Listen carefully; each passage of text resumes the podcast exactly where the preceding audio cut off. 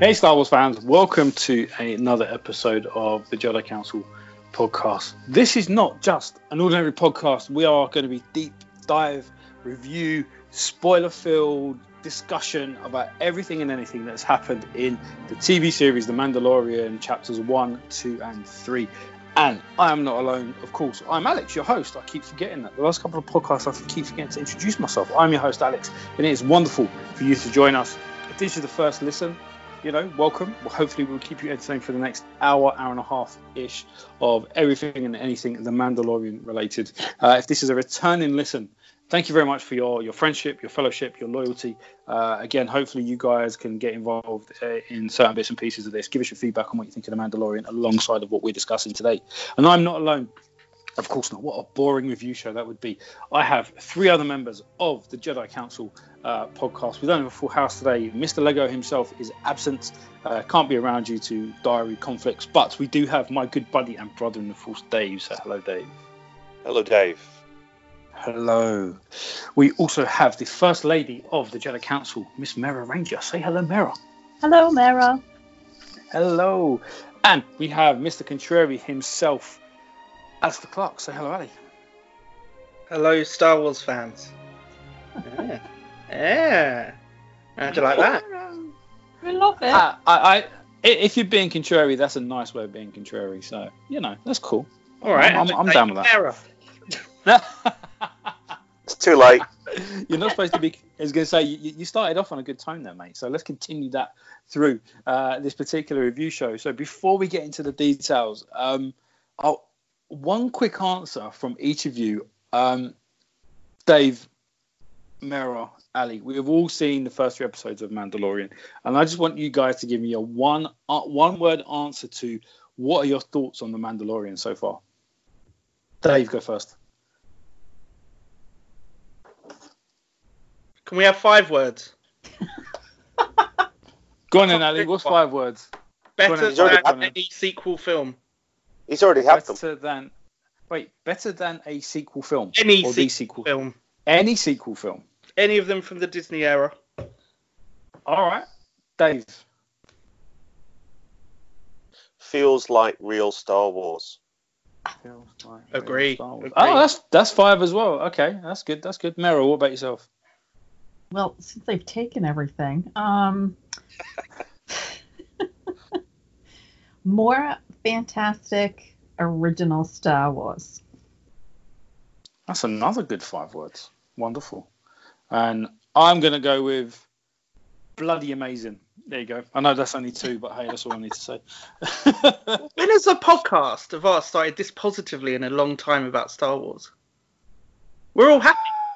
Well, we are. That's a really interesting thing, and, and I must admit, um, before we get into the review, I want to get your guys' thoughts. You know, we're all quite active members of the Star Wars social media community, um, and you know, we have the Jedi Council Twitter feed, we have our own feeds, v- members of various different Facebook groups, Instagram followers, etc. This is the most unified, positive, happy I have seen Star Wars fans around one particular thing of Star Wars. I don't want to say since the original trilogy, but I'm but I'm I'm gonna hazard a guess and say probably since then. Mm. I mean, yeah, Maybe The- The, the Force pre- Awakens. When it came out, a lot of people. yeah, yeah, all right, yeah, okay. But I'm thinking like the prequel trilogy really divided fans because you know a lot of people didn't agree with the way it went, etc. We're not going to go down to the merits of the or the missteps along the way of the prequel trilogy, and we've obviously had things in between. Then um, I think the Clone Wars was quite unified, loved by the fans, but even then, I I think there are certain fans that probably didn't see it because it's a cartoon, you know. Um, so maybe I'm a bit, maybe I'm exaggerating a little bit. Maybe since the Clone Wars is probably the best since then. Obviously, we've had Rebels, which again was really good, but again, a lot of people didn't get into it because it seemed being on Disney XD. I think a lot of the fans were quite, oh no, it's a kids' cartoon. When actually, it's, it's incredibly deep, as, as we all know from from watching it. But it's a really good time to be a Star Wars fan. What do you guys think? Well, I was just going to say one one quick common denominator that you've just mentioned on everything there is Dave Filoni. Pretty much. Yeah, yeah, you, yeah. You kind of took the words right out of my mouth there because Rebels, Clone Wars, Resistance. I know that's obviously not not as good, but still, all good things are coming from that man because he learned at the feet of the master. Mhm. Yep. And obviously, they've continued that with Jon Favreau at the helm for the Mandalorian. Um, but I, I do But- think it's But Filoni is still heavily involved in this. His Mhm. name is Yeah. appearing on the episodes. and rightly so. Um, he's a wonderful Star Wars Star Wars storyteller, um, and I, it's good to have him, in my opinion, involved. And I'd love to Mm. see him more involved in the movies. But who knows what's going to happen after Episode Nine, right? Well, th- this could be his his chance to step into live action. Well, it is his chance to step into live action. And let's face it, the budgets that they're they're pushing are approaching movies over the Mm. course of the season. So Yeah, maybe this is the the soft approach to getting him into into a position where he could take over Lucasfilm. Yeah, I mean, I don't know if you've seen the the the um, interviews where he actually kind of says that. Um, where where no, he I didn't actually. so um, he's he's he's been interviewed saying you know he knew nothing about this process. He's learning a lot from Jon Favreau in a way, but he sees this as opening up things for the future, and that's why you know they're, they're already talking about him doing season two and stuff because it's part of his journey to go from um, cartoon animation towards live action. Yeah. I think I think it raises absolutely huge questions that we've been asking for a long time about is this the end for Kathleen Kennedy after this film? I would guess yes. Um, I think all of that's a question because this this is doing so well in the Star Wars universe and it's brilliant. I was going to ask just very quickly. In obviously as part of the, the respective groups and people we follow, etc. Has anyone seen any criticisms of the Mandalorian? The only thing I saw was something that I think either Ali, I think it was Ali that shared on our WhatsApp group, and that was about there being lack of a female speaking part. Which is completely false. Yeah. Which was wrong anyway, Yeah, yeah. because the armourer did speak. Exactly. Um, the the one criticism I have seen is people are saying it's too slow, um, which I personally don't agree with because it's a 30, 35 minute long episode. It isn't too slow. It's paced well enough, in my mind anyway. I mean, I don't know if you guys have uh, seen a similar feedback like that. No. Well, I've not seen it. No. I mean, I, I think you have to think about this series as, as to Dave's point earlier about budgets as being very different to most normal series you see. I think it's effectively a film that's been split up into ten parts. hmm It's it's basically a six-hour film, is what it is, and that's why it's half-hour bits. I can see that. Yeah, ish, but yeah, which makes it digestible and you know. Certainly, every Friday. I don't know about you, but I can't wait to see the next episode. So Right. completely, completely legally. Yeah. That that would be my one criticism. Yes. But it's nothing to do with the Mandalorian itself. It's to do with the fact that, and I'm sure we'll get into it a bit later. Mm-hmm. The film, the, the next film looks like it's going to be tied into the Mandalorian in some way, and half the planet aren't going to have seen it by the time Rise of Skywalker comes out. But I get why they have to do this. I understand its rights, and I get all kinds of things. It's just a shame that you know some pretty huge markets don't have access to it right now, unless you find ways around it. But again, that that comes down to something I've I've mentioned elsewhere. We're going we're going slightly negative already here, but it's more about the fact that for me, Disney, Lucasfilm just seems to have a very US centric approach to the market at the moment. hmm Yeah, I, I mean, I don't think it's too negative because it's just a sort of a, it's a, Hmm. it's, it's, it's a, it's as much to do with who's got Disney rights in what country as opposed to anything Yeah. else. But it's just a shame, you know, they couldn't say like I don't know, pay thirty five quid and get the series as it comes out on Apple or something. Do you know what I mean? Well, you- well, yeah, I was going to say, I don't know why they couldn't just do a short-term agreement with someone like Netflix or Amazon and get the fans engaged. Um, one one of the comments I've made on Twitter um, over the last few days has been a case of if they if they're given an opportunity for fans in the UK, let's say I'll use I'll use fans in the UK as an example. If they, if they gave fans in the UK a legal opportunity to start watching the TV show, they would have adopted it. Whether that was Amazon, whether that was Netflix, wha- whatever, they would have adopted it. However, because social media has just been absolutely crazy with what's happening in The Mandalorian, because it's had such a positive reaction across the fans, it's meant that if you want to watch it, you're having to obtain it using less straightforward means. And Mm. that means that you then have a route to the Mandalorian that avoids paying anybody for the Mandalorian. The problem then is when the Mandalorian does launch in the UK, or when the Disney Plus service launched in the UK. Let's face it, the Mandalorian is the only thing I'm interested in anyway at this point in time. Obviously, when Obi Wan Kenobi's made, when this possible um, Thrawn is made, when um, the Diego Luna um, Cassian Andor is made, yes, I'll have more interest, and wider interest. But at the moment, it's just the Mandalorian, and a large proportion of people will have found alternative methods of watching it. So why then pay a six pound, seven pound, eight pound subscription for a show that they've already watched? Yeah, but you could argue that with Netflix. Everything that Netflix provide, you can always find a way. hmm You can, but there's so many different shows that you you you you accept the fact that the easiest way of accessing them all is to do it via the subscription method. But what Um, what you'll have done is actually developed an entire fan base who have circumvented the rules because they've got no choice in the matter. And so that entire fan base who wouldn't normally have looked for alternative methods have had to look for alternative methods. So when the legal methods appear, will they adopt them? Or will they just continue with the alternative methods because it works?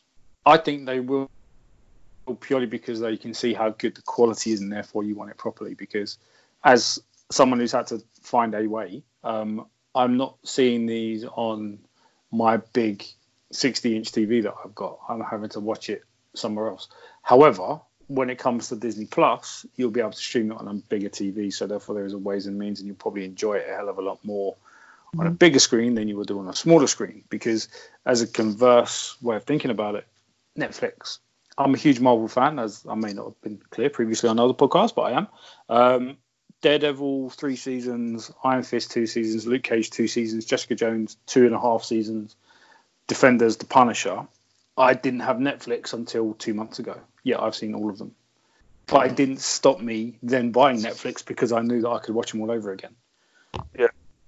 you know. Yeah. So I, it's an interesting conversation to be had, and I think that Disney's position with Disney Plus is hard because prior to the creation of Disney Plus, they've had to market, position, and have contracts in different countries and different setups, etc., to get rid of their content because they had no platform to do it themselves. So they, while they are providing the content for the fans somehow, yet when they decided to bring out their own platform, it's bit them in the bum because you know Star Wars is a big market for the UK, um, but they are stuck in a contract now, unless they try to force their way out of a contract potentially. But if you're going to force your way out of a contract, you're going to be paying more money than you would do anyway. So therefore, is it worth it?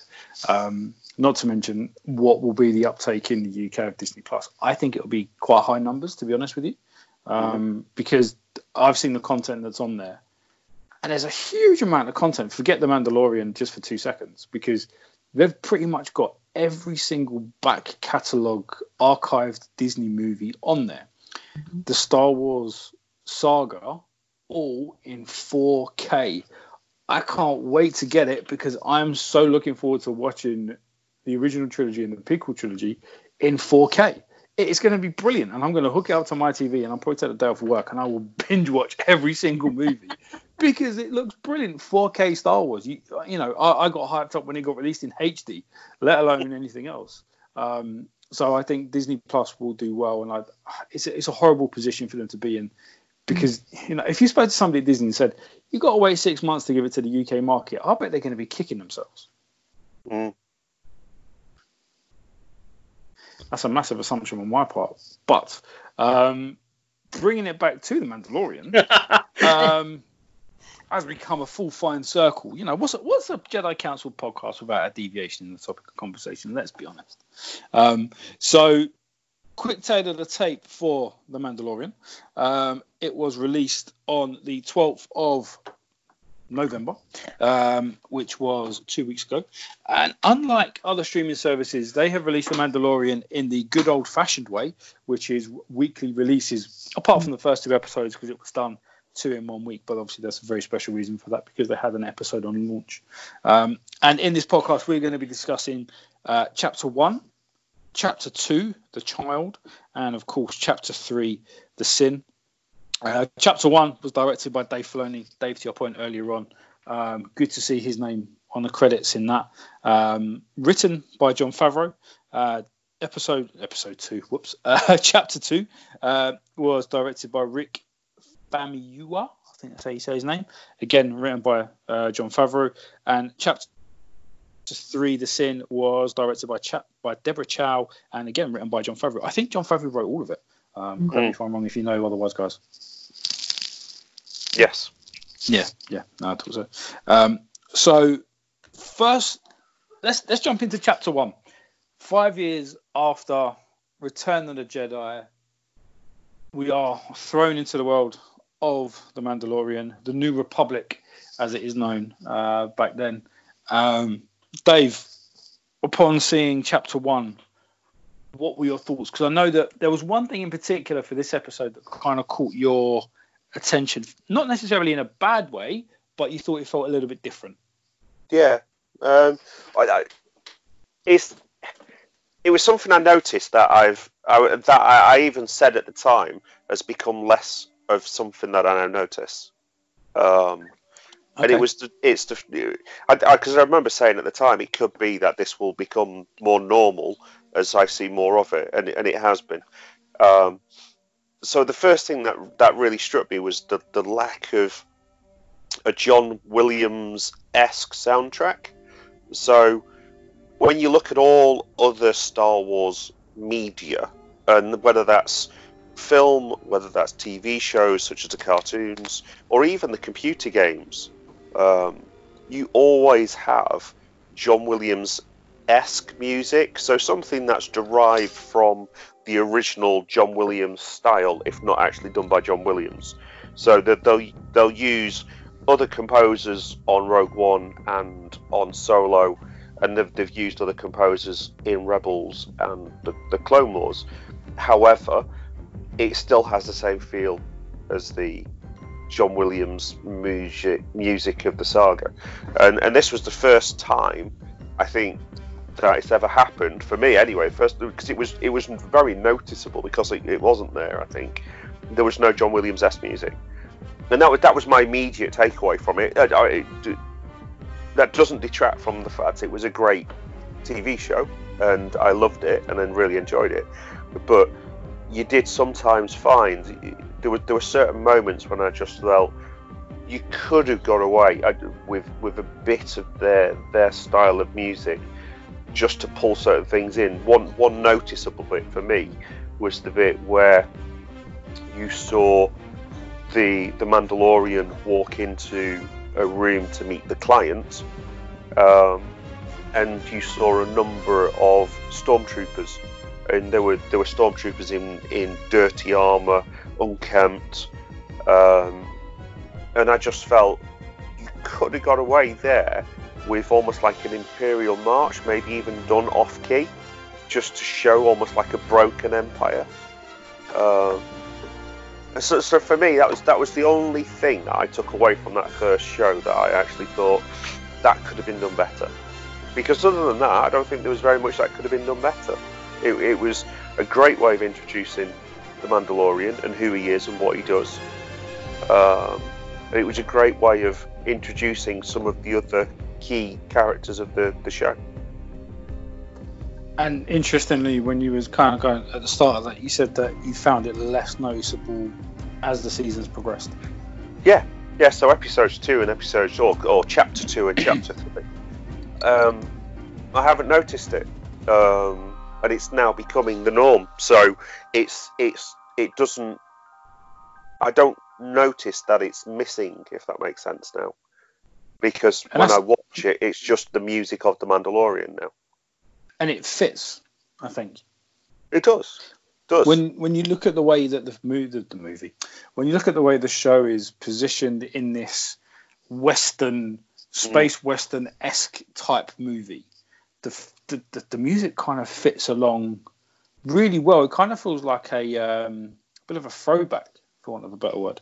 Even even the show in its kind of the way it's named, you know, chapter one, the child, the sin, you know, the the fact that you have the buyer, the client, the Mm. target, the, the this, bounty, the that, yeah, the eh, yeah. There's there's no real there's no names. Um, we know who they are because you know we've seen everything that gets released about it and stuff. But within the concept of the TV show, there's no reference of get this, you know, go see this person, go see that person. It's just I'm the client, that's the target, that's the planet. Off you go. It's quite an interesting way that they're taking it. It's very much like a, a real traditional Western type TV show. Yeah. Meryl, Meryl, how did you feel about the music? Was it something that kind of stood out for you, or was you kind of just rolling with it because it was just fitted, or you know, what did you think? Well, I admit that, um, I mean, anything Star Wars, we've been used to something that is um, connected musically to the others, like Dave said.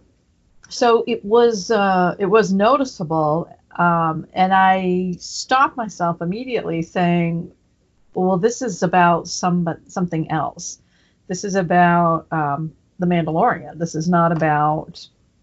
necessarily the Empire or you know the Skywalkers.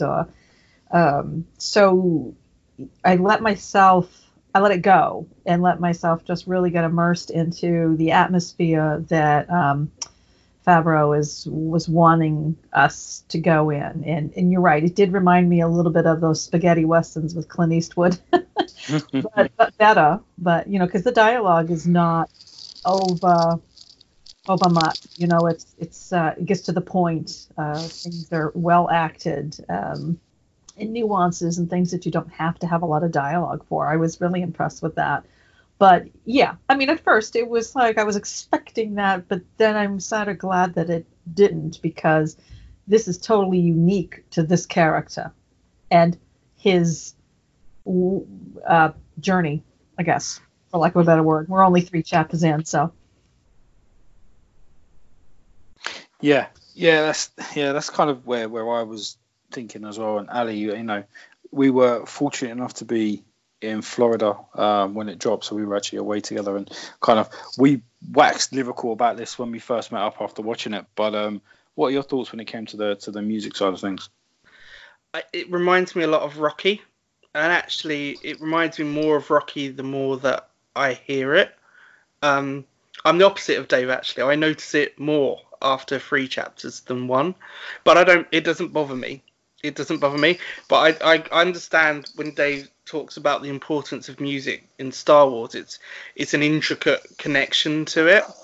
Um, so it's it's kind of nice to hear something a bit different and fresh. But I think I think what what it is is it's a very clear break from Skywalker Saga, which which Dave and others have, have called for previously, and I feel like Disney have listened to us and Lucasfilm. They've listened to the fans fans at last.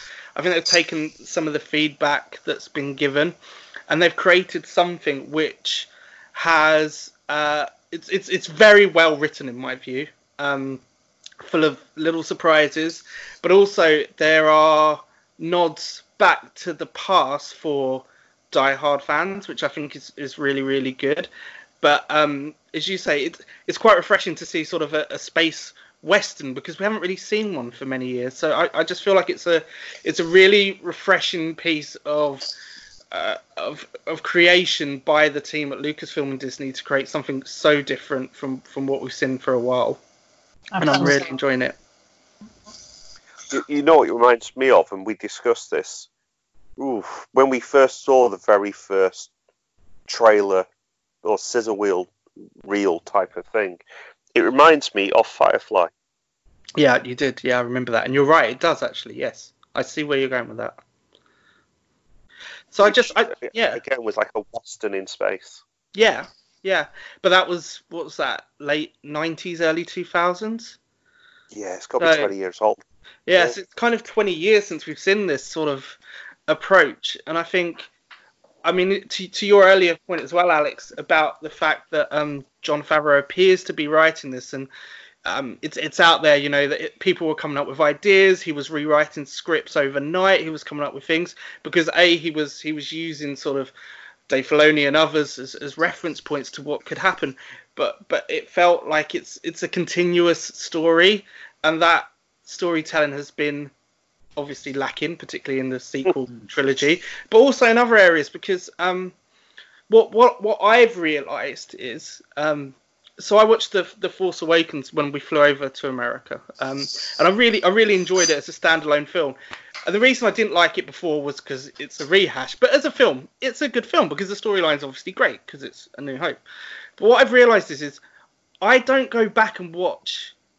I, I like Solo as a film, but it doesn't have much repeatability for me, if that's even a word. I don't really think, oh, I'll go and watch Solo today. But with this, I do I, I go back and I've watched the episodes three times now because I'm looking for extra dimensions that I didn't see before, better understanding of plot lines, looking at what people have put out on Twitter and thinking, is that right? And I haven't had that with any of the Disney, really, the Disney thing, that urge to keep going back to it. Yeah. And I think that's a huge difference to me. Totally.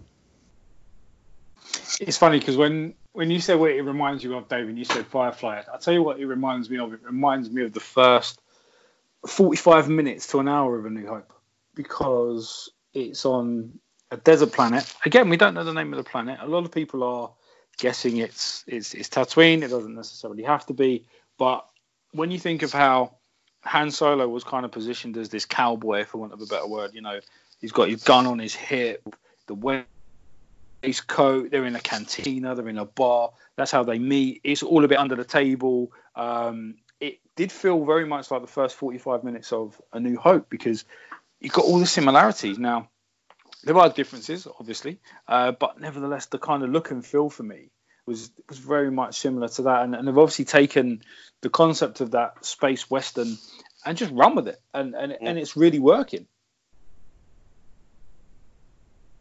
Are there Jawas um, on other planets?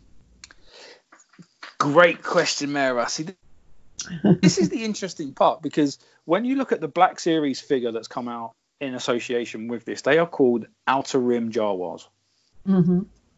Or Outer Planet Jawas or something like that, which then makes you think maybe it's not Tatooine. But if it isn't Tatooine, you know, they've got the Sandcrawler, they've got Jawas, they seem to be very familiar. Um, clearly speaking the same language from what we can tell with A New Hope, but um, maybe maybe not. Well, the only problem with that, well, I would say the only problem with that as a theory, that the, the sorry, the problem with the theory that you only get Jawas on Tatooine is the fact that you had Jawas on this unnamed planet where the bounty was, but you also saw a Jawas on the planet that he went to deliver the, the bounty to. So you've seen them on two planets within the Mandalorian. So they're probably native to Tatooine, but branched out. Yes, I see them as being on other planets. Mm-hmm. I've, I've never seen them as one planet only. But this is what's really good about the Mandalorian is, is we're having these questions about where do they come from, where's this, and it all makes sense in terms of the storyline, which we haven't even started looking at yet. Mm. But it makes sense, all of this, and it's great that we can debate these issues mm. in like a really positive way that we haven't been able to do now for what feels like three or four years. I know. You, you, you, bizarrely, you know, I'm thinking that come December, I'm going to be disappointed in the cinema. Well, yeah. I mean, I, I think possibly. I mean, it's yeah. I've. I don't think it can live up to the Mandalorian. I, I'm I not, don't. I, I, I don't think J.J. Abrams, with hundreds of millions of dollars, can get close to the Mandalorian. I, yeah, I think that comes down to storytelling. But I, yeah, I agree. But I do think also, um, to, to your point earlier, Dave, about the UK US being treated differently. Uh, as I don't think I said, but so Alex and I have been to Galaxy's Edge very recently, and actually I was kind of surprised that there wasn't that huge amount of difference in merchandise there to what I've seen in the London Disney store. But I think that's becoming clearer and I think it's because of the Mandalorian and because of Rise of Skywalker, they are keeping everything so tight. Um, Mm. I assume we're going to talk about Baby Yoda in a second. The fact that Oh, you're giving it away. oh yeah, I know, right? but the fact that there's none of that merchandise, and you know, it, it would be someone something that Catherine probably could tell us more about than anyone, Alex. But um, the fact that it takes a while to develop these products, but they've had to keep it so quiet because Mm. they wanted the storyline to be protected. I think that's such a refreshing The change. Lucasfilm. Yeah, It's happened. It's happened in the past where I think it was um, was it the Phantom Menace when they released the CD. Right, that's how long ago it was. It was a Oh, CD, remember this, yeah, and then and the track list had. I think it was the death of Obi Wan. No, the death Yeah. of Qui Gon Jinn was the name of a track. Yeah. Yeah, and all of a sudden the, the, the Star Wars fandom universe just went absolutely bananas. Like, what are they doing? You know, they completely messed up. And I think since then they've been really delicate in how they release stuff. Um, you know, I don't know if you guys have noticed, but the mu- the music for each of these chapters is getting released on various different platforms on a weekly basis at the same time as the show. yeah. Mm. So you know, if if they've got a track called Baby Yoda, I don't know if they do, whatever. But you know, if they release the track saying Baby Yoda, the whole the whole fandom will just go completely bananas and lose their mind. And they Yeah. don't want that to happen. It's the same with the product, you know. To your point, Ali, yeah, the the Baby Yoda cuddly toy popping up in Galaxy's Edge this week, which is a shame because it's a week after we left, but nevertheless, it's there. You can buy a cuddly toy Baby Yoda, and you're like, they're, they're kind of learning as they go. I think Disney are really starting to. I don't want to say this too early because we, we don't know what's going to happen, know what's happening with episode nine, but it seems that Disney are kind of actually learning from their mistakes, which is a good thing. Yeah. I mean, I know we're going to talk about Galaxy's Edge at another time, but my point to people who haven't been there would be I felt Galaxy's Edge was more for adults than for kids in many, many ways. It's it's for Star Wars fans. It's incredible, but don't go there thinking it's normal Disney. It's not. It's it's nothing like anything else in Disney, which in a way isn't that shocking. But but I think people who love Star Wars, like Star Wars, like Dave and Mara, will get so much more out of it than a five-year-old. So I think they're learning. Yeah, I, I would agree that this is aimed at a mature audience. Yeah, that's a, that's that's an interesting thing to say there, Dave. I mean, have you shown your boys any of these? Not at the moment, no, but that's mostly because I'm watching it on a screen on my Yeah, phone. yeah. Would, and would it's you have very any, hard to all together around the phone. Would you have any hesitancies to show them? No, no. Well, Williams, about William will be 13 in three days, um, and George will be 10 before Christmas. Um, really great family planning there. Um, um, but um, yeah, the I would say that they would both enjoy. I'd say William would probably enjoy it more, but then he is that little bit older. Um, I think he would take more away from it than George would at this point in time. George would absolutely love the baby.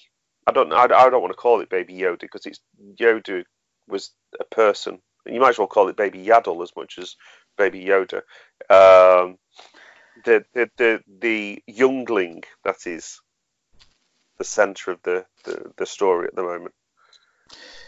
That's okay. So that's a good deviation. Let's actually start to look at the story that is built for the Mandalorian. So, at a very high level, we jump in. Uh, we see the scene from the trailer that is effectively what we've kind of seen already.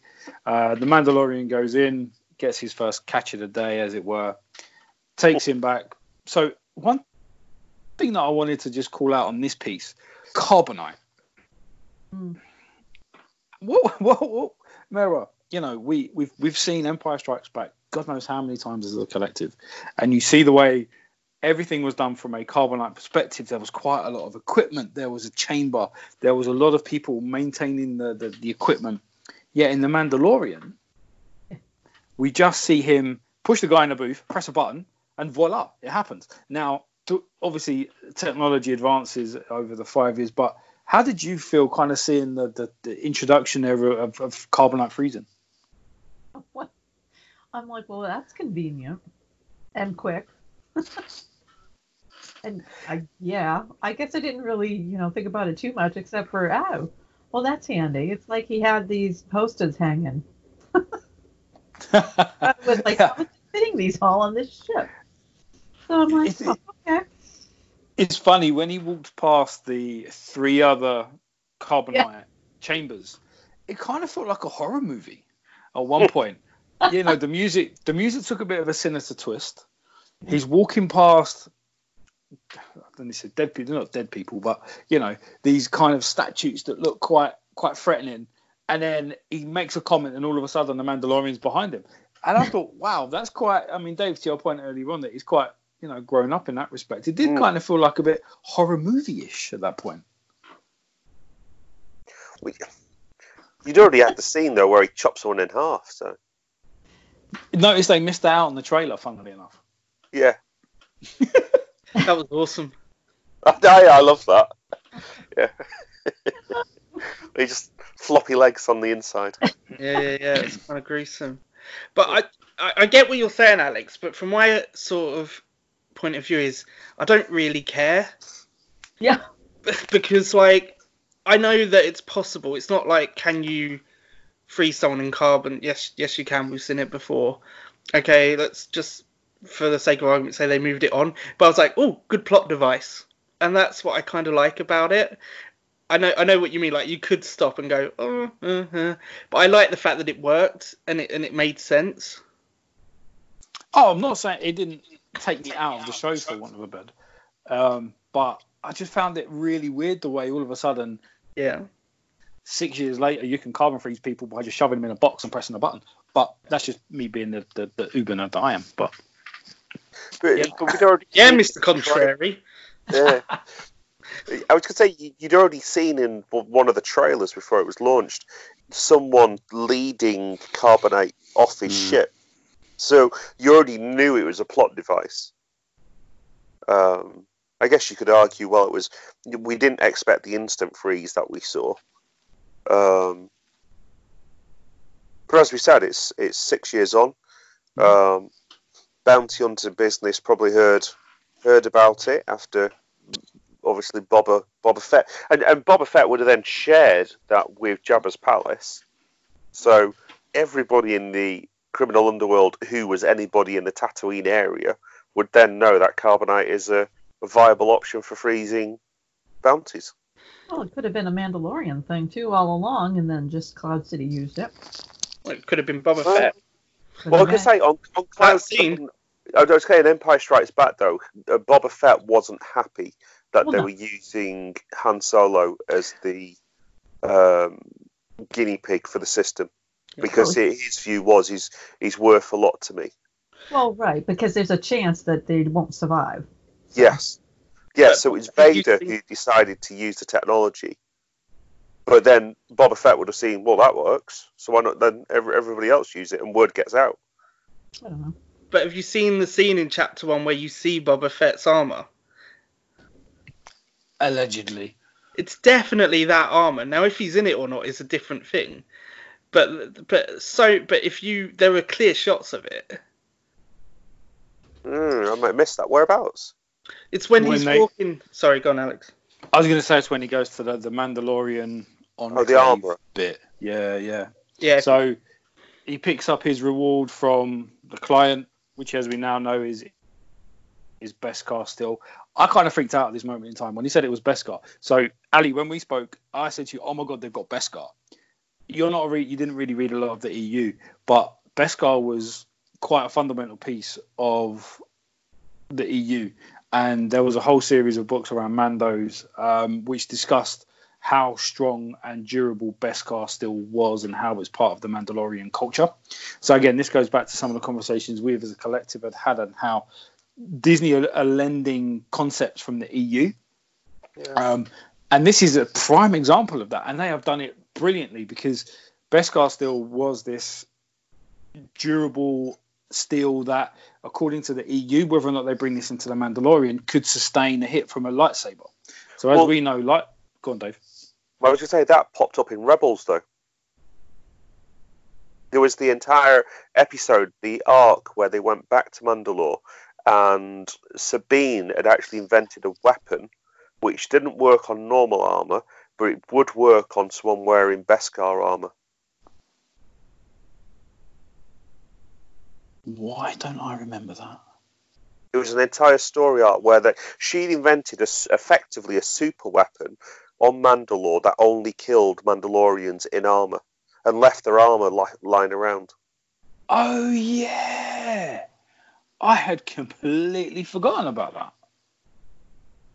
So again, I mean that ties into the Dave Filoni because he was involved in both projects. Mm-hmm. Interesting.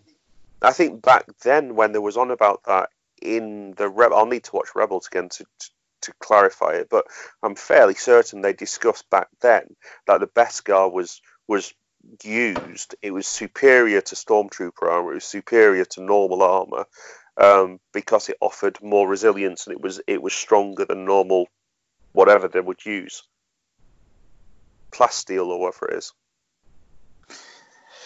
Yeah, that's interesting, and I do like the way that they are tying everything together. And you know, there's we then obviously see the best Beskar being melted down to make a shoulder pad.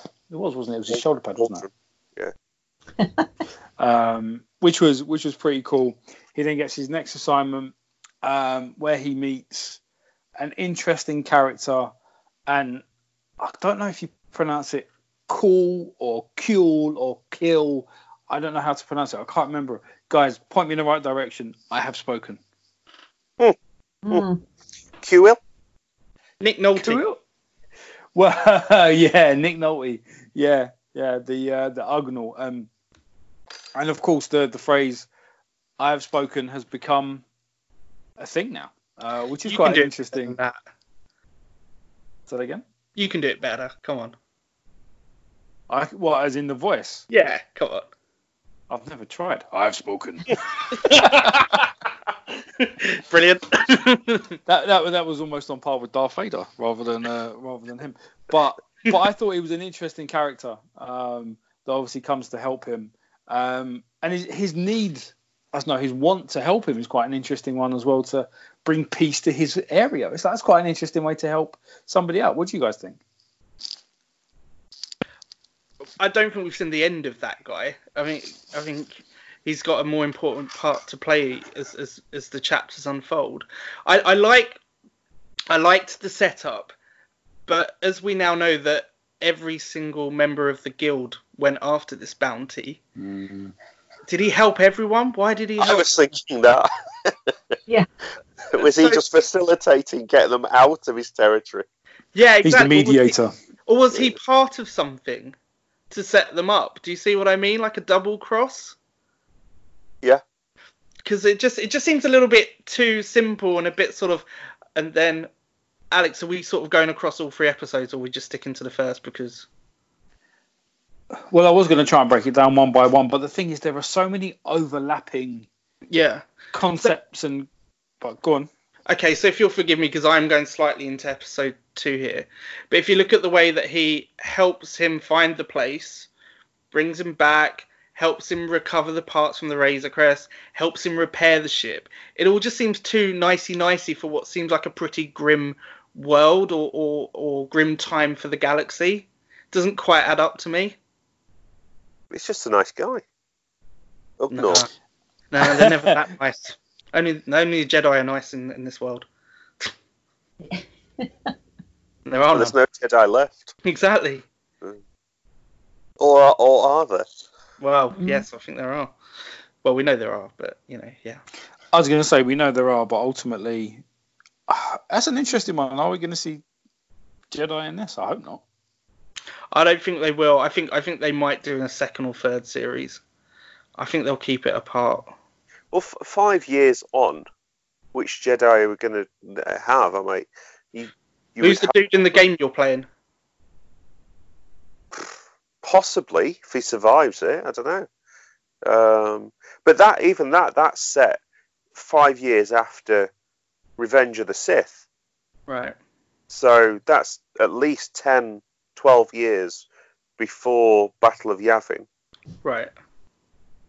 So I mean, anything could happen to him, which is why he then doesn't appear anywhere else. Well, we could see Luke, Or Ahsoka. Yeah. Ahsoka. Ahsoka, Luke. Um, if Luke has started up his Jedi training camp, we could see young Jedi. You know, Oh, that would be awful.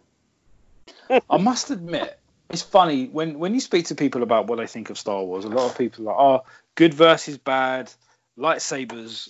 They generally seem like you know, light versus the dark. It seems to be a thing where everybody wants a lightsaber, but with the way that they've positioned this show, with the theme, the western, everything like that, even the music, I can't see the need to drop in a lightsaber or a Jedi. But nevertheless, we do have Dave Filoni, and he has really random ways to bring in Jedi, like he did with Ahsoka. So who knows? We've got force use already. Yeah. Yep. And his Uh, amazing. The Mandalorian's weapon is like Yeah. nothing, you know, not normal. Oh, I love his weapon. Yeah. That's What just rifle you got there, buddy? Yes, yeah. But even that, the, the fact that we now know how disintegration happens happens is awesome. yeah. well, no disintegrations. Yeah. Yeah. I just assumed it was the way that the Jawas reacted, but now now I've discovered that it works on everybody like that. Yeah, awesome. Poof. That's yeah. I think to to your point as well, Alex. Sorry about lightsabers and dark and light. We've almost been conditioned from the sequels to think of everything in terms of there must be balance in the force. You know, dark, powerful dark, powerful light to meet it, whatever it is. But it doesn't have to be that way. Do you know what I mean? Like it wasn't it wasn't a deal in the first in the first one they were trying to get balance, but what is balance? Is balance Jedi winning? Is that is that what balance was in the original trilogy? Getting rid of the Siths? Because that's what I interpret it to be. And we're in mm. this new world where it has to be no dark and light has to be even. No, it doesn't. And I think that's almost confused Star Wars fans for a while now. Is what the heck is this balance? And it's just nice not to have to be thinking about that sort of stuff for a while, because you use it to make excuses for other things. Do you see what I mean? Mm-hmm. We read that in Solo. In terms of There, there was no force. well, but I suppose the dark side was was winning. Well, it, it was in ascendant, and I suppose we're now in a period where the the lighting is is in ascendant. Yeah, exactly. Uh, But what I mean is, for the last three or four years, all we've been talking about is, oh, there must be balance. No, no, there doesn't. There doesn't. Well, uh, it's an interesting one because obviously, when you think back to the to your point, mate, at the end of Return of the Jedi, Yeah. Darth Vader was a good guy again. Yep. Palpatine was dead, allegedly. Well, Yep. so we thought. Um, and balance was brought to the Force because there was no dark side users. Yeah, Exactly. prior to the, yeah, I remember. Again, this is this is EU, but like there used to be a time where there was a thousand Sith and there was a thousand Jedi, and the the galaxy wasn't at, at war per se, but it wasn't peaceful either. But you still had no form of balance in that respect. But if something is if something no longer exists, the other thing that does exist isn't balanced; it's completely in favor of. So again, Yeah. it doesn't make any sense. But when you look at the Mandalorian as a as a as a, a group of individuals, culture, planet, Mandalore, the Mandalorians have always been bang in the middle. There are stories of the Mandalorian War where they went on the side of the Jedi. There was a bit where there was a Jedi purge where they basically killed all of the Mandalorians. You know, so the Mandalorians have had the short straw in the balance for quite a while. Um, but the way this this has been positioned is that there aren't a lot of Mandalorians left. Again, I'm jumping forward to certain part of episode of chapter three, but we do see more Mandalorians getting involved, and there's obviously the need. I think he actually turns around and says we're going to need to move the enclave. You know, so there's not there's not that many either. So no. it's going to be an interesting theme of where balance from a Mandalorian perspective comes from as well, because even he as an individual, he's he's riding the the line of what's acceptable for a bounty hunter because of what he does in the chapter three. Yeah. No one's ever really dead in Star Wars, is what's coming out, or no, no idea is really dead. And in fact, in one of the Dave Filoni interviews that I've watched, someone actually says to him, "Is Boba Fett going to be back in this?" And he says, and he says, you know, "I'm the guy who brought Darth Maul back." so you know, these ideas they come back and around. They do. And so to continue the theme of chapter one, we then see Mandalorian go off on his hunt.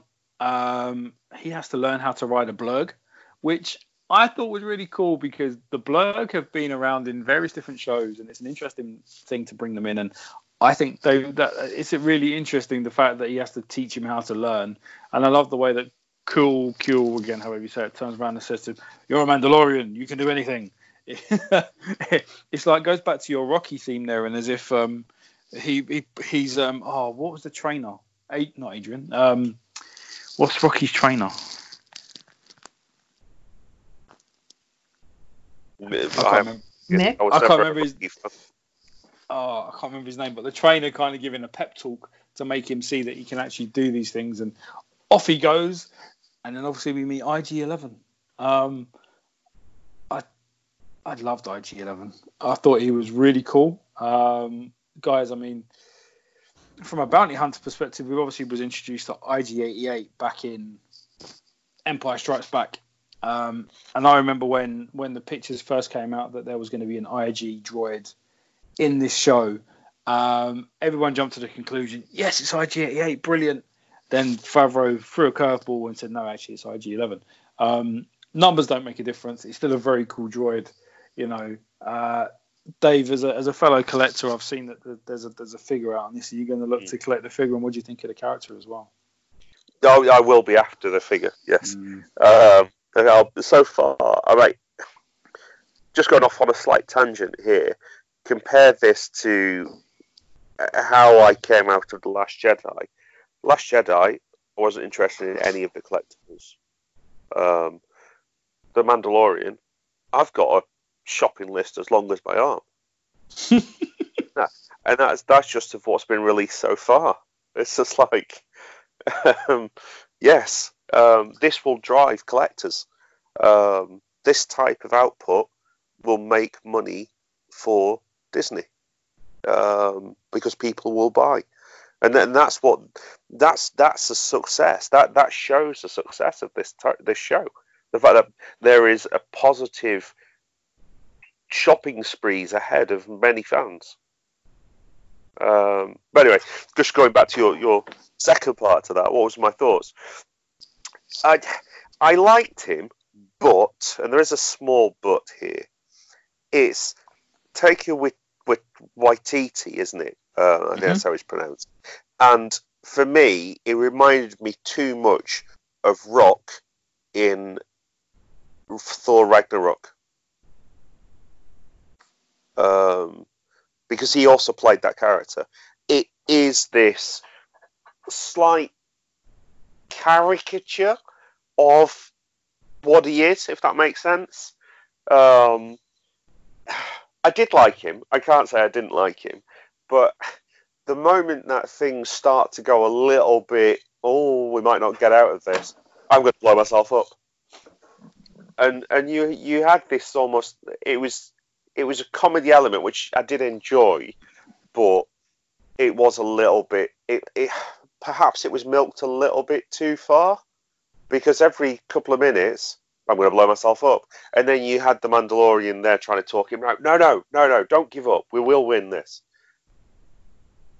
Don't blow yourself up. And it was maybe there was done too often in what would have been about five minutes. Other than that, really liked him. And you're not going to get very far as a bounty hunter if at the first sign of trouble you blow yourself up. He's a droid. If he's been programmed with certain ways of working and a droid, chances are he doesn't want to get caught, so he could be downloaded or secrets could be obtained from him or something like that. So therefore, that's that's the way that I took it. Anyway. He would have blown himself up on his first mission then. Yeah. I see what you mean, Dave. I get yeah, it. Yeah, yeah, no, yeah, I get it. Yeah. If, if if that is your first reaction to the moment something goes a little bit dodgy, then you're not going to get out your first mission. Maybe that was his first mission. yeah. Maybe he was cool off the production line. Sorry. I thought it was super cool though to see him in action. Like oh, it was brilliant. It was like, the way that film was awesome. The yeah. angles, the sort of just I agree with you by the way. It was kind of a little bit forced that self detonate thing after a few attempts. If you'd yeah. done it once and left it, I kind of would have been okay with it. Um, but it was just awesome to see like this amazing droid, and we've seen some pretty useless droids in Star Wars down the years. Um, to have such an impact, I thought it was brilliant. Really loved it. Well, not everybody can be R2. um, but anyway, my take on this was I liked his entrance, but I didn't. Uh, I don't know. He started getting annoying, and maybe it's what you touched on, Dave, because when uh, Mando, you know, shot him, I was relieved. like, dear yeah, God, yeah. it was almost he became Marvin the paranoid android for a while. Yeah. I was not sad to see his demise. but he'll be a nice wow. little collecting toy. So. In other words, don't get on the wrong side of Mera. I was going to say Mera went a little bit dark there. Oof. Oh my god. Right. But speaking of that particular scene, we obviously see they, they, they get their way to the to the um, target. Um, they then stand over this bowl thingy, um, and up pops a young Yoda species. Well, I say young. Uh, according to the, the, the kind of brief, it's 50 years old. Um, like now, to that if I look that good when I'm 50, I'm going to be delighted. Maybe not the colour, but um, you know, I don't really want to be green. But nevertheless, soft, you know, he looks like he had soft, shiny skin. If I've got soft, shiny skin when I'm 50, I'm going to be really happy. You know. Well, but, his hair. but guys, I'm, I'm, quick quick synopsis of your reaction to seeing Baby Yoda, Mara. What were your first thoughts upon seeing a young Yoda species type infant? I was actually very excited because Yoda, Yoda said he. Well, we all thought that Yoda was the last of his kind, and to see a youngling or child uh, of his species was was very exciting to me. Plus, you know, doggone adorable. Who's not going to love that face? Um, and some people have said something about the eyes and things like that. But you know, on a on a child or a baby, the eyes don't develop until they're older. So, you know, um, I just had to throw that in because people get picky about little things. um, but yeah, no, I was very, I'm still very excited, and then to see what we saw in in chapter two, and and was just like, just gave me goosebumps, like the potential of this child, um, and a hope in itself. I, I that's what that's what I felt immediately. I was, I'm very excited to see what this child is, um, his purpose, because uh, it's great. I mean, why else would the what is it, the buyer? mm-hmm. want him so bad and, and to do what they anyway i won't continue on but yeah very excited i can't wait to see where it goes and yes he's doggone adorable or she but yeah could be a little girl it could be a yaddle or a yeah. yoda yeah. or as some people i've seen it on social media calling it a yodel Um, so, Yoodly-hoo. Dave, what did you think when you first saw your little yodel? I, well, I the the show dropped whilst I was was in work, and so I was then on a complete media blackout between then and getting home, so that I could watch it without any spoilers. Um, so for me, it was just, oh my good god, um, wow, yes, it was just just amazement. I I didn't know what I don't know where it had come from. I, I don't know how it's happened. Um, but yeah, fantastic. B- b- Baby Yoda. Yes. But, uh, yeah, yeah. I, I, is it a baby? I don't know if it's a baby or not. I've heard some people call it a baby, but we've seen it walk around. Babies Yeah. don't. Yeah, Tod toddler. Toddler. Yeah. Yeah, I'm thinking toddler. I think it's apt to say child. Sure, because Yes, you know Yoda was over 900 years old. Holy crow! Yeah. And it could be that their childhood is 100 years or more. Well, if it's that small when it's fifty, and when when Yoda's like 999 in Return of the Jedi, he looks like that.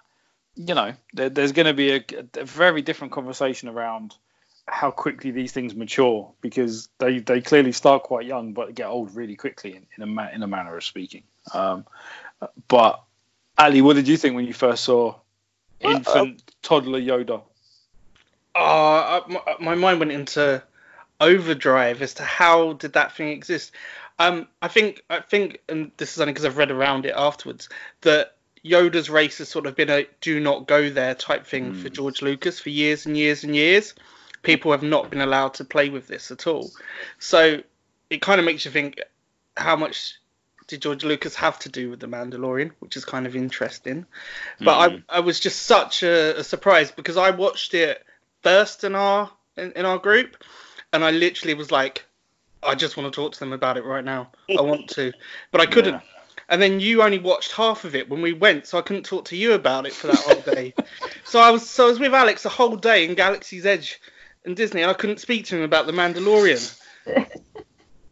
Because we Yeah, went to say Disney Plus launch, and I was like, Alex, I was literally texting, like, "Are you sure you don't want to watch it all?" No, no, selfish, selfish, selfish. I wanted you to show you the highlights of Galaxy's Edge, not not watch a TV show. Um, but I, I was think- dedicated. yeah, yeah, but I was being your chauffeur. I had to come and get you. But anyway, It's that's true. a different that's a different conversation for a People different don't time. want to know that you came to my hotel to pick me up every morning, Jeeves. Indeed, they do not. Um, and I'm swiftly now. ignoring that. Um, It's great.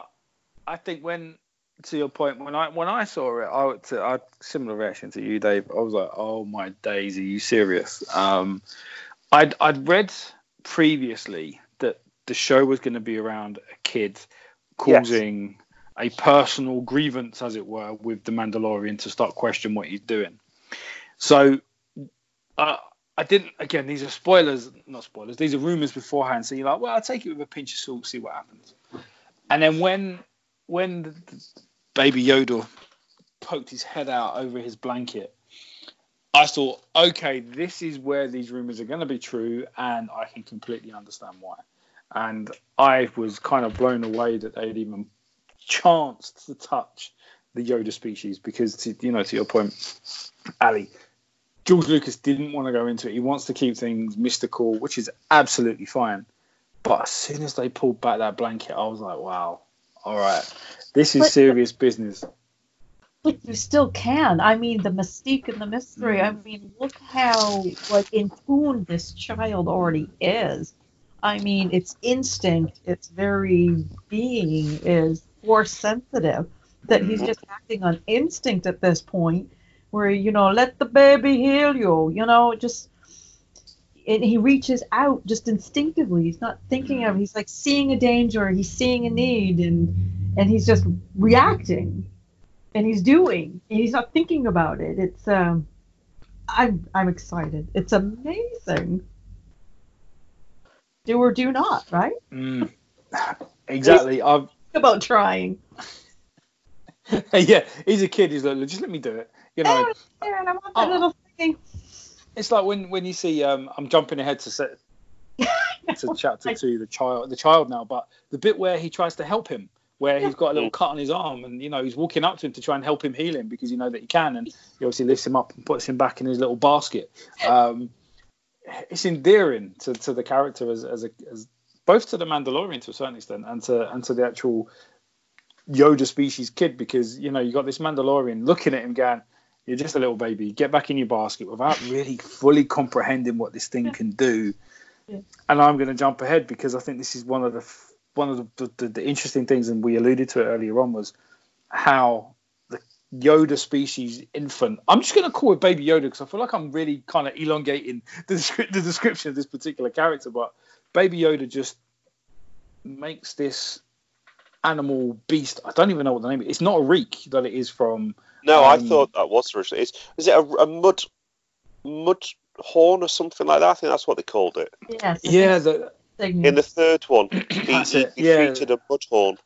the mudhorn, you know, and he just levitated this massive thing using the force. And again, as I was watching it, my my jaw just completely dro- dropped open in Mm. absolute amazement that they've not only got a species child that is similar to Yoda, but he is force sensitive and very capable of More using the force.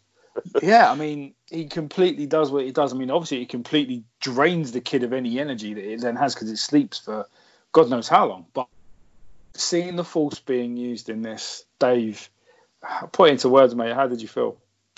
Oh, it's just it is it is fantastic. I, I, it doesn't feel when you watch the show as well. It doesn't feel contrived. It's part of it, doesn't it? Yeah. yeah, yeah. Mm. You, you've got the the Mandalorian being beaten up by this um, um, mud horn. Um, he's losing. I'm surprised he even got up after the first couple of hits. Uh, Yeah. and then and then as it starts charging towards him, it's almost a case. Well, you, you know that the Mandalorian can't die in in the first in the second episode, so you know that he's not going to die doing this. But you also think it's not going to go well. This, and then next minute it's it's there levitating, and no, it's it's just fantastic, absolutely fantastic. It's it. I'll go back to it. It feels like Star Wars. I mean, it's just pure instinct.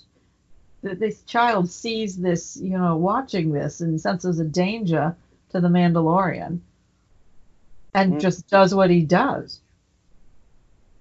It It's could be just- that born force sensitive. But, well, but are we Was allowed he- to go into speculation at this point?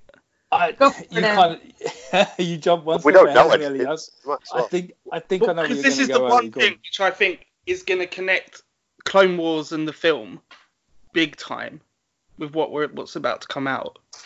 So are we we're we're all aware of the cloning and the fact that the professor's got the Kamino emblem on his shoulder, right? Uniform. Yeah, yeah. and we're, we're aware about I'm aware about that season two, episode three of the Clone Wars was all about how the Emperor was capturing force sensitive children to create Mhm. Force sensitive. And we're all aware that there is something called Sith Troopers in the next film where everything in it looks like they've got some force sensitive abilities for them. So, clones, and they were trying to extract something from Baby Yoda in the last bit. Have they worked out a way to extract some part of the midichlorians that, that, that the Force connects with? And is this what we're going to see as the Sith Trooper is in fact either clones or it's these kids that have grown up to be these force sensitive private army for the Emperor? Interesting. because everything here is so connected up that it's brilliant. If I mean that could be complete nonsense, but the fact that when you diagnose it, it all makes complete sense. And you know, I think I think we've been lacking that for a while in Star Wars. Because I'm utterly convinced that these are clones, and there's more of them yeah. out there. I'm utterly convinced that this Yoda, baby Yoda, is a clone. Might not be Yoda. It could even be Yoda. I mean, Alex, we discussed. don't- I, I was going to say, I don't think that was because 50 years would put it long before the Clone Wars. Yeah. It's When- about nine years before the Phantom Menace. Yeah. When Palpatine was maybe a senator working just with the a senator. council, he, you know, we know that they were starting to build a clone army at that point. Um, well, uh, Attack of the Clones is 10 years later. Yeah, and an accelerated rate, they say. So Yeah. give give a bit That's- of time before that.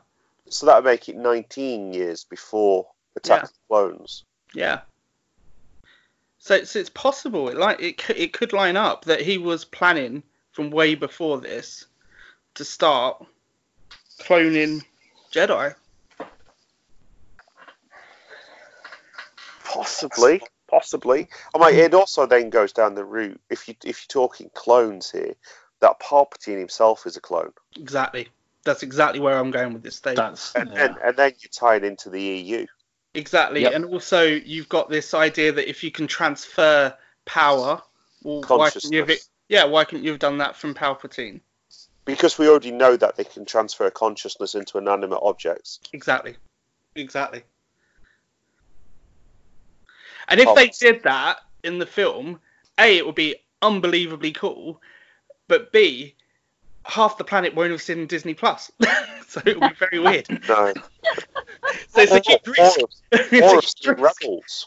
But if you look at but if you look at the way this show is being released, it's being moved forward the week that Rise of Skywalker comes out because something's tying in at that point. And you know, Disney could have brought this out at any time. Why Yeah. now if it doesn't tie in? Mhm. They didn't have to bring it out. That's going to be that's going to be a really interesting 24 hours because it drops on the 18th of December. That Yeah. episode, episode seven, drops on the Mm. 18th of December, Yeah. which, as we all know, is when it's coming out in the UK. Yeah. So, obviously, Well, in the US, tonight. yeah. So we'll be able to watch that episode, digest, go to the cinema, and then watch episode nine because you then have a 10 day gap between uh, chapter 7 and chapter 8 which is the last chapter in the mandalorian so it's going to be an interesting time period that 24 hours between that episode of the mandalorian dropping and, and rise of skywalker coming out Mm. Ooh. But good though. Good, positive. absolutely yeah yeah Which is so Um, nice. It is. It is. No, it's, it's very nice. And and you know, I think I know we've kind of touched on the false element of of chapter two, um, but I, I'm really eager to get into into chapter three um, in a minute. Was there anything in particular in chapter two that you guys wanted to quickly talk about, other than Baby Yoda using the Force? Mm. Uh, the, the entire Jawa bit for me. Yeah. Uh, I, I, I think he even put this on our WhatsApp group that the Mandalorian, he seems a bit of a novice. he managed, first off, he He managed to knows lock his ship somewhere where the Jawas could break into it. He, he obviously didn't lock it up very well. Um, and then I- he goes chasing the Jawas to, to, to get the pieces back of his ship that they've nicked. And I'm sorry, but he's he's shown his arse by the, the um by the group of Jawas. But okay, So- is there a computer game where this was a level in the early 2000s that people have said was like nearly impossible to complete? It was a Super Star Wars level on the Super Nintendo, if I remember correctly. So like there has been like so for a lot of people that that particular scene was having a computer game come to life. Not for me because I don't know it. Um, but apparently there was really hard to, to do it. So if they'd made it any easier, it would have looked really weird. I know. It it reminded me as well. You know Indiana Jones, and Yeah. you got is it the Last Crusade Yeah. where he's clinging onto a tank, and they then drive the tank into the canyon walls. Yeah. It had Yeah. that feel for me. Yeah. I think it was a nice little homage.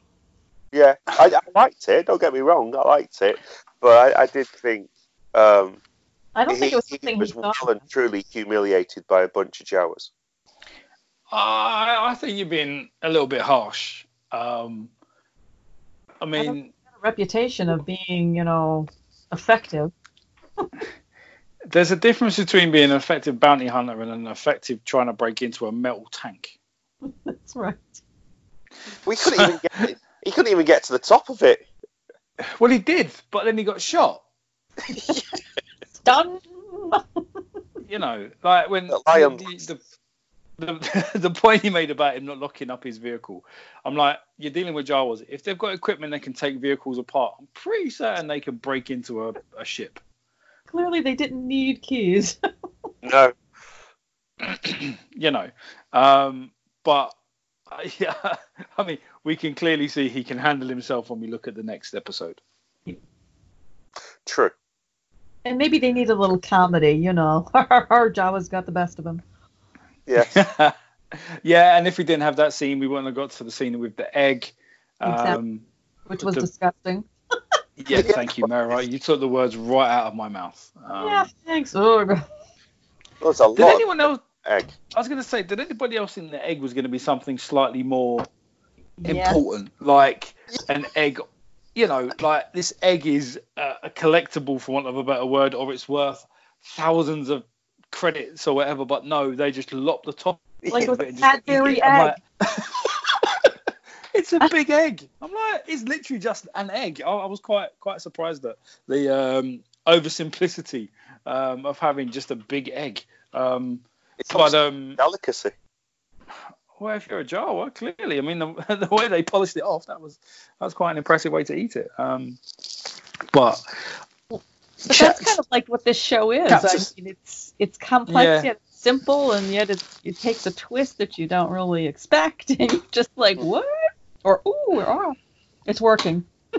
that's a very good point, Mar. I think you've hit the nail on the head there. It's, it kind of takes you down one direction and then completely down the other one, literally just a few minutes later. Subverts your expectations. Absolutely. Don't Absolutely. Don't pigeonhole it. Don't assume that this is what it's going to be because I'm going to give you a nice little twist, and they deliver every time Yes. so far. Yeah. Because let's be honest, when he gets to the top of the sandcrawler, how many of us thought there'd be about eight different Jawas ready to shoot at him with a stun gun? I, I don't think any of us would have predicted that whatsoever. No. No. It was pretty funny. and then the It child very looking funny. at him like, "Are you gonna wake up?" yeah. Yeah. That was so cute. Hello. Chapter three, then. Um, this obviously dropped Friday just gone. So, 22nd of November. So, for those of you listening in the future or in the past, as it were, technically to some extent, um, we're recording on Sunday, the 24th of November. So, this was obviously released a couple of days. I've seen the episode only once, to be honest with you. Um, but Ali, it sounds like you've seen it about a million times. Three times, yeah. Yeah. One one a day for the last three days. Okay. Yeah, exactly. Um, and Me too. oh, it sounds like I'm in the minority. Dave, how many times have you seen it? Only once. Good. I'm not alone. Um, but I found this episode to be, for me anyway, the best so far. Guys, what what, what do you think? yes. Yeah. Yeah. Yeah. And Gut wrench. One moment. Well, the whole council agreed there. It was probably awful then. we never all agree. either that or Dave Filoni has just done something right. Favreau wrote it. Well, yeah. it's interesting. I've, I've actually jumped on the Wikipedia page for The Mandalorian, and chapter five was written and directed By, by Filoni. Dave Filoni. Yeah. Yeah. I saw that as well. Um, although interestingly, on chapter six, I'm going way off topic to some extent, but chapter six is directed by Rick from Famuyiwa, who did uh, chapter two. But it doesn't say it was written by anyone. It says the story was by a guy called Christopher Yost, and the teleplay by Christopher Yost and Rick Famuyiwa. Famuyiwa. So that's an interesting way to describe what might happen in chapter six. I have no idea what they mean by teleplay. No. Mm. I s- I suppose that's like the, the screenplay. Yeah, probably. But it's interesting they say that rather than just leave it as written by. Yeah. Well, I agree with Yeah. that.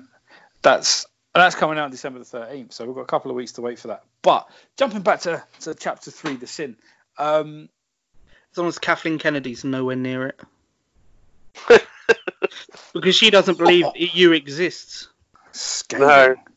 No. Oh, that that is a topic of conversation for the next podcast. I don't want to deviate from chapter three.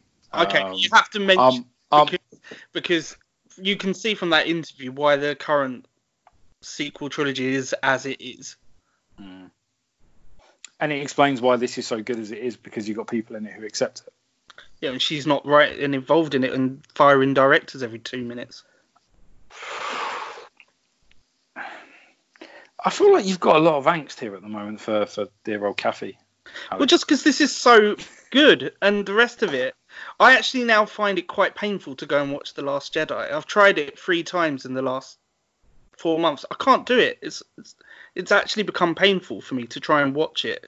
I've only seen it once. I've still never gone back to it. Yeah, Two but years.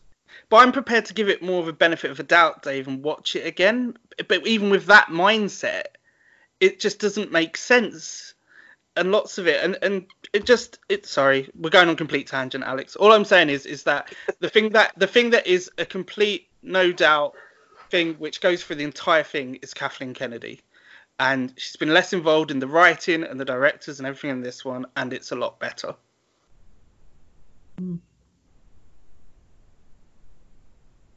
Okay, My view. back back to chapter three. Uh, we know that the Mandalorian drops off Baby Yoda. He then picks up his bounty, which is a ton of Beskar. Now, Mm. did anybody else have the reaction when they saw what the device was that was given to him with the Beskar? Yes. Yes. yeah. There was a there was a little grin on my face when I saw that ice cream maker, um, and I just thought these little Easter eggs that they're dropping throughout this whole show is is fantastic. You know, from the start of production when they when Jon Favreau showed the the rifle that he uses, which is obviously very well known because it's the rifle that Boba Fett has in the um, cartoon part of the holiday special.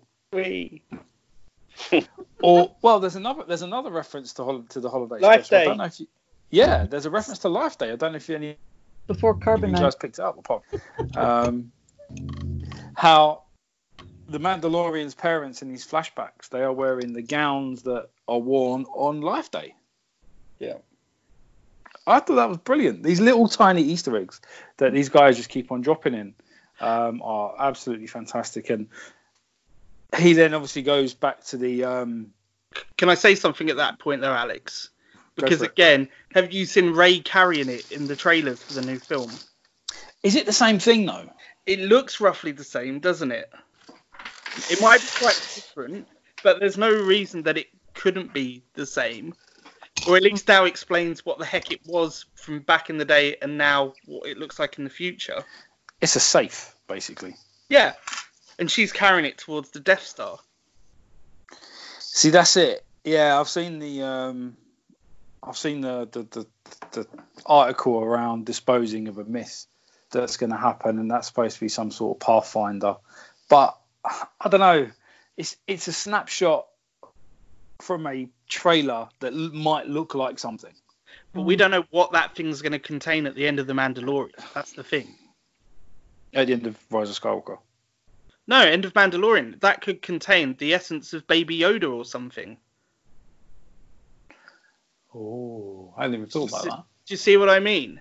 Yeah, yeah. It's a transportation thing. We don't know where this journey is going. But if it is cloning and she's going towards where the Emperor is with this, why not? That's a lot. Of, It's a lot of dots that they're trying to connect, isn't it? Well, I, I'm trying to connect it. That could all be nonsense. but I like it because you know you can now, as we said, discuss it and be like, okay, I'm wrong mm. because of X, Y, and Z. But it's like, oh, there's a theme here from original films to TV to what's happening. Okay, good. That wasn't a rant. No, that wasn't. It No, was that- lovely. It was lovely. Okay, cool. There, there was quietness, and when it goes that quiet, it's like, have I ranted? No, no, you ranted before. We're Yeah, mulling. Kathleen Kennedy. Ugh. Yeah. We're we're mulling over. Ah. Yes, yes, mulling. That's that's a good word. More talking, less mulling. Okay. You said something that made us think. That's unlikely. It does happen every Oh. now and again. Automa- automakers go, oh, is he still talking? It's a Oh. no. Oh, oh, oh. Oh. You spend a week with someone and they come up with stuff like that. probably That's 'cause because you're he miles spent a week with you. Yes, Well, there is. Well, yeah, I was gonna say you need to think about that one, mate. Uh, I haven't seen you since. There's a reason for that. No. Um, because you made us all sick. oh, we are deviating from chapter three, um, rather than all the sick talk. But so the other thing that I wanted to, the other thing that I wanted to quickly pick, pick out, there's the scene where we have before we get to the scene within this within this chapter, um, where he gives the Beskar to the armorer, and he has a bit of a set two with another Mandalorian. Did anyone notice the voice of that character? Favreau. Jon Favreau. I was Does anybody? Yeah. Yeah. Does anybody know the name of the character of that Vizsla. Mandalorian? It's a Paz Vizsla. So, um, um, again, these little little things that they're drip feeding into this show just completely hook me. Um, and on the credits, it's actually spelt different to Pre Vizsla, who is obviously who Jon Favreau voiced in um, Clone Wars. But I find it uncoincidental that they have a very, very similar last name. And personally, as a as a kind of massive fan of the Clone Wars, I totally dug the fact that they brought that in. You know, Dave, you you, you kind of watched it at the same time as I, and how did you feel when you when you figured that out, or when you realised who that character was? No, it's just yeah. And he also seemed to be a leader mm. of the Mandos. So he's, he's he's not just a trooper by the feel of it. Yeah, He's someone with authority. And I also saw today they're bringing out that as a Black Series figure, Yes, I saw that. as well. which I'm Did- totally so- getting. Did you, oh oh my! Did you see the bit where I'm going into the main scene now? Sorry. Um, when you had death from above with an auto cannon. Yep. Dear God Almighty! All right. While we're there, I'm not sure what noise that was, but I'm not sure I like it. All right. While we're here, let's talk about that.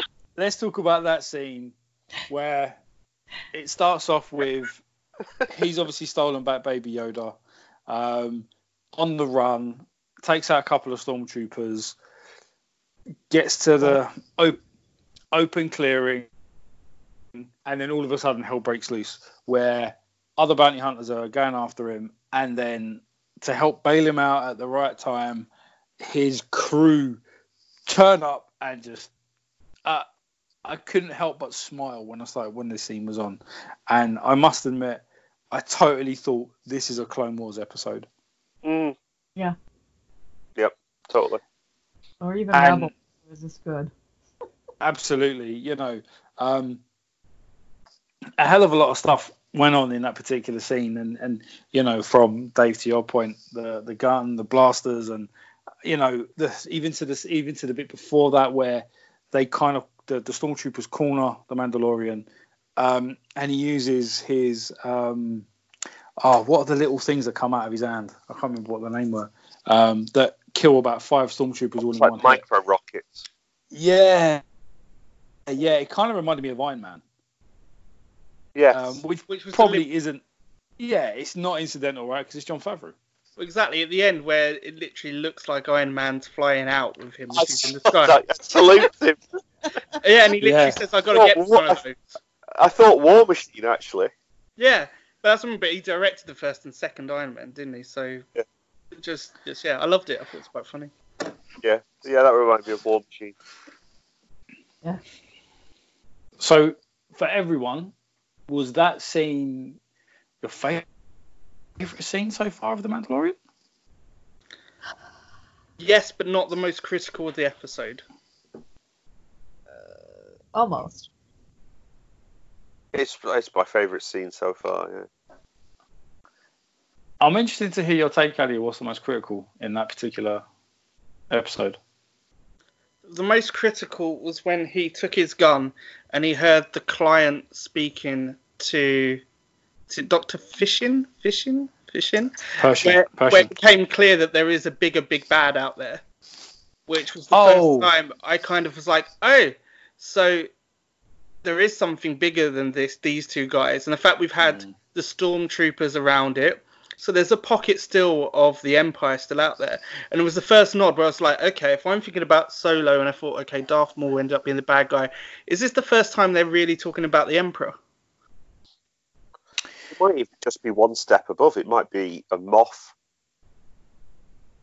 I, I, but but it's so underground. I think I think it's I think it's it's the first bit because it was so hidden unless you were really looking for it. That that I think it's indicating that we're we're going to see someone quite big and powerful in this series. It's the big bad. It's, so that's the bit where he gets his little It's like a scope almost. yeah periscope's got like X-ray vision type thing. yeah, but you um, could hear the the Yeah. No, notice he doesn't. No, notice he doesn't have the scope thingy that Boba Fett does on his helmet. No. No. It was also that's when he was Uh, talking about the extraction point as well, even further, which was Yeah. kind of like okay, so this is something to do with cloning and bigger, and there's some. Yeah, And that's a very fair point actually. And yeah, I, I remember after seeing that, it does make you think. Hold on. So if this dude is only a middleman, for want of a better word, who's going to become, you know, the the big bad? And it's funny when you look at the episode release list, none of them have got a name. Only the ones that they've released already. Yeah. So you, you again, you, you can't even guess or anything like that. Um, but I think that that's going to be an interesting way, and knowing that some of the characters that are coming, um, like um, Ming Na Wen's character, I can't remember the name of who that is, um, and not to mention some of the other characters like uh, oh Gina Carano, her character, you know, she's she's Cara Dune. Now you start thinking, well, you've got who are these people then kind of working for, to your point, Ellie, who's going to be the big bad? It's five years after the end of the Empire. Who do you know? Are we going to make a guess? Is there going to be a link to any of the books that have come before it? Um, what's the trilogy by Chuck Wendig that follows straight on after um, Aftermath? You know, there are pockets. Um, and ah, interestingly, Well, we like I say we saw in the trailer. We did see um, Giancarlo. Was it es- Esposito? Esposito, yeah. yeah, we, we saw him with all what looked like Death Troopers. And just seeing that on the Wikipedia page, it says Giancarlo Esposito is a Moff Gideon. Oh, So I'll he's a- do that then. So he's a Moff, a former governor under the Empire whose life changed after the rebels destroyed the second Death Star. And we saw him with, with Death Troopers. So he must be important. He must have. He's further up the food chain. Yeah. Yep. Okay, that's re- that's really interesting. And of course, we still got Snoke out there somewhere. Yeah. True. True. So that, that's really interesting, isn't it? Like that's what I mean. That one line when I watched it the first time, I was like, okay. Second time I watched it, I thought, hmm. And by the third, I was suddenly like, okay, this this needs to be looked into a bit more. And that's Yeah, why I'm it liking could- it. Yeah, it could be that they're working for Snoke. Could be. Snoke could be working for the Emperor. Who knows? Yeah, yeah, Maybe that was his agent to bring him back. Who Maybe knows? he needs. Oh, that's interesting. See, this is it. This is when you see the way that they've kind of crafted this show to become so inquisitive, for want of a better word, to make us as individuals and Star Wars fans have this reaction. You know, the, Dave Filoni and Jon Favreau must be seriously rubbing their hands together, thinking, "Yeah, we've actually nailed this." Mm. You know who's rubbing his hands even more? Bob Go Iger. well, Yeah. Because he's because if this is successful, and I think it will be, and people go and give the new film more of a chance than they were previously prepared to do two months ago, and they go to Galaxy's Edge a bit more, and I think the new ride that's coming there is going to be possibly the best ride anyone's ever seen. All of a sudden, you've turned this hugely negative problem child into one of the Disney flagship most lucrative parts of their investment portfolio again. Mm. Yeah. And one TV series is changing all that, by the way. Uh huh. Well, this is what One we've been t- waiting for. That's exactly it, Mira. I think you've hit the nail right on the head. You know, this is kind of what a lot of the fans probably expected at the start of the Disney revolution, if you want to call it that. Um, but it's taken a while to get there. But I think what they are doing, they, at the moment, they're doing it right. And I pray to the maker that this is going to happen with episode nine as well. Well, the fact they're already filming season two tells you that it's done incredibly well. hmm Um, you know, maybe they because it's it's a big outlay, and you know they they've canned resistance pretty quickly, haven't they? So it's obviously going very very well, and you're not hearing too much about that Cassian Andor series. To Dave's point earlier, so yeah, I don't know what's happening with that. So it looks to me like they're focusing more again on people having good discussions like we are today, talking about could this mean for the Emperor? Could it mean that? What does this mean? Hmm. and it's just I just think it's it's it's so lovely to come on and then you know yes in a few weeks time we're probably going to have to talk about what's going to happen in the film and then what happened in the film but for the moment it's just so nice to feel like I don't hmm. know that Star Wars is Star Wars He's come home. Star Wars Well, it's like yeah, it's like after seeing you know Star Wars in '77, you all you were like, "Hey guys, did you just see this thing that's called Star Wars? Wasn't it great?" And you just talked about how much you loved it.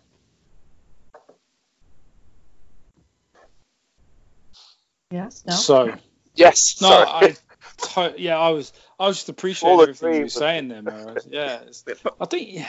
But A for, lot of for a lot going of us, we weren't there for that. That's the thing.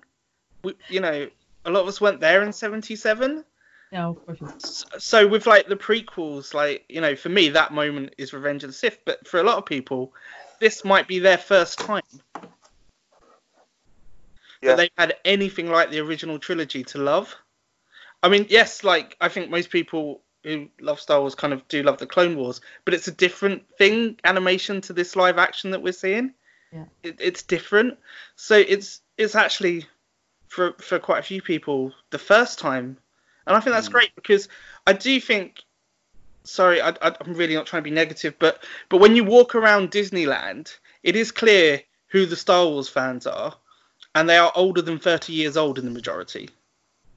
There aren't many kids walking around with Star Wars stuff. They're wearing Marvel, and this has the opportunity to readdress that, Yeah. which I think is brilliant. Well, I don't think it should just stick with the uh, original trilogy kids. I mean, it's not what it's was supposed to be, even in George's mind. Yep.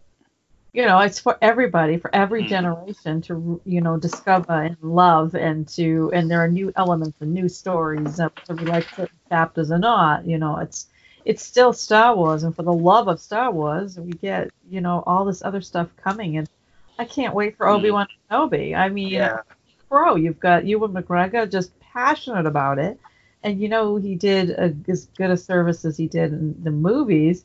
How even better um, it, it's going to be uh, now that he's seasoned into the character, and I don't know. There's just so Maybe much for better love. director.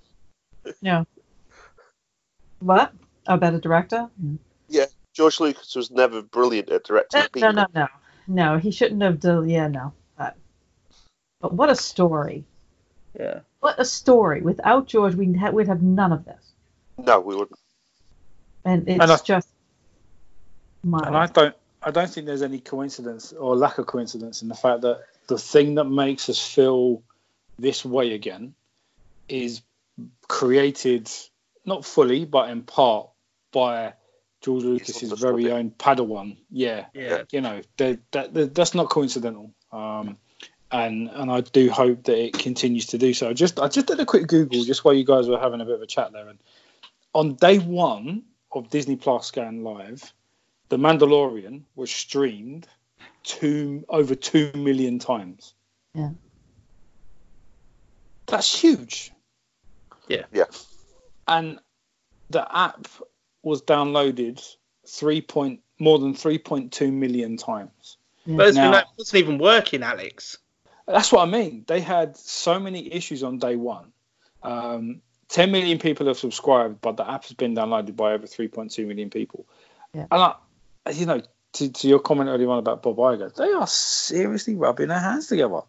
Um, and I just, I, I, if they carry on doing this, I think our podcast, for one, will take a slightly more hopeful point of view to a certain extent. Not that we've been, not that we've been unhopeful. Um, I think we all, we all, we all appreciate what Disney have done with Lucasfilm, give or take, apart from the Last Jedi. Um, but nevertheless, I think this is this is really a good way to bring the fans back. Uh, Not that a lot of them left, but you know what I mean, guys. And and hopefully listeners will kind of understand the tone that I'm coming from when it comes to saying that the listeners the, the fans will come back to Star Wars, not that they've ever left. But No, I agree.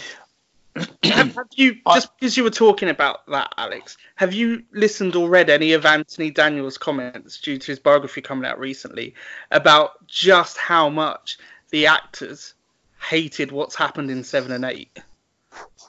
I've seen bits and pieces, not a lot, but I get the impression that they're all a bit like, what on earth is going on? particularly Carrie Fisher and, and Mark Mm. Hamill and others.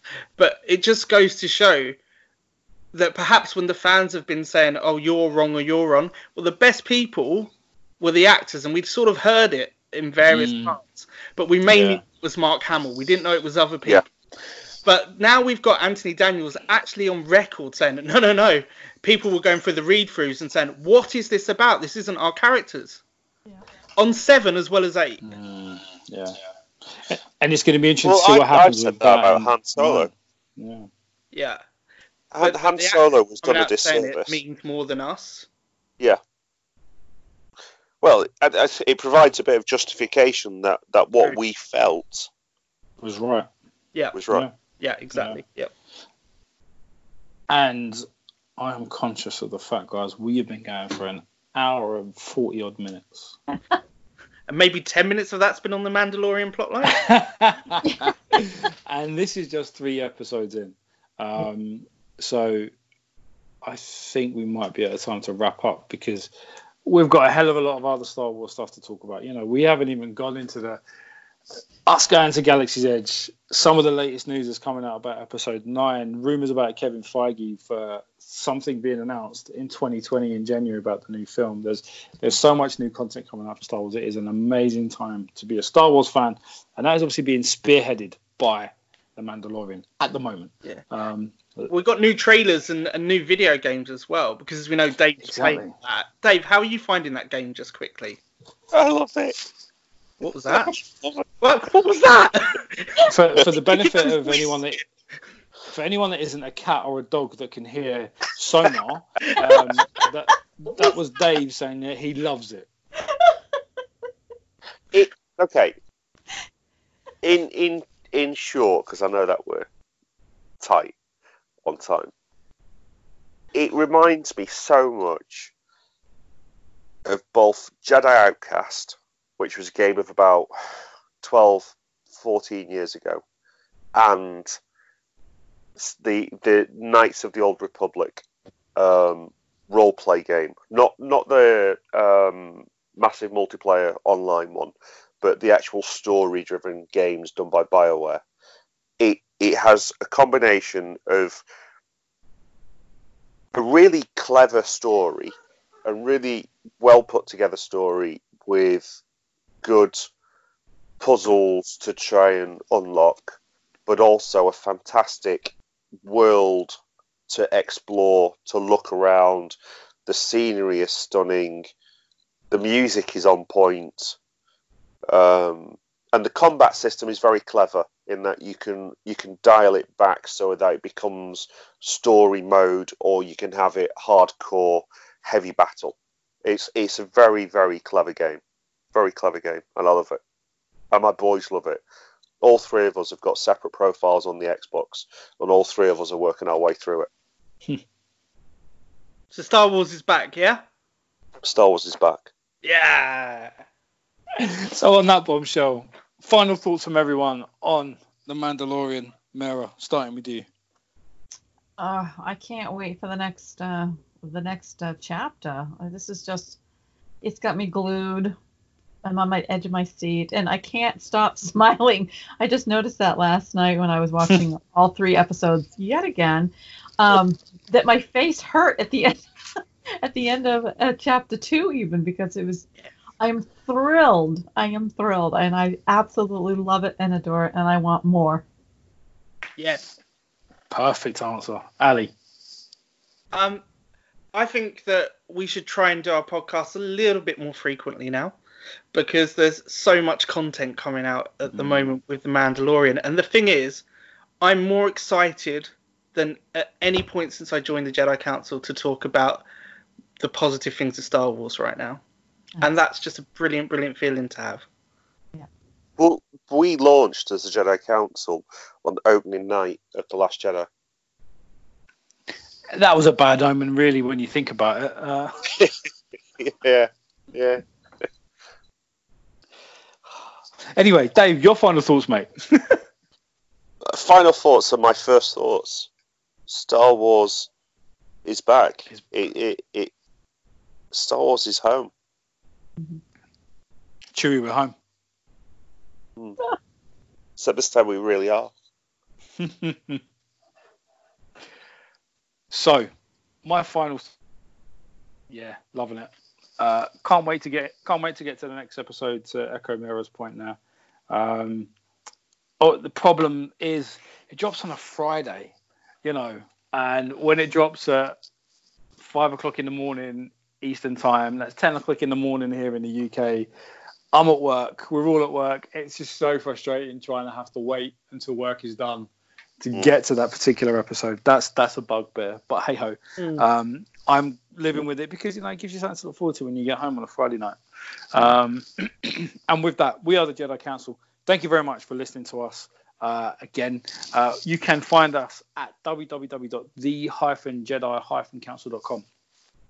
Interact with us on a variety of social media platforms. We are on Twitter at the Jedi underscore council. You can find us on Instagram. We are at the Jedi underscore council underscore TJC. You can find us, friend us, follow us on Facebook at TJC underscore the Jedi Council.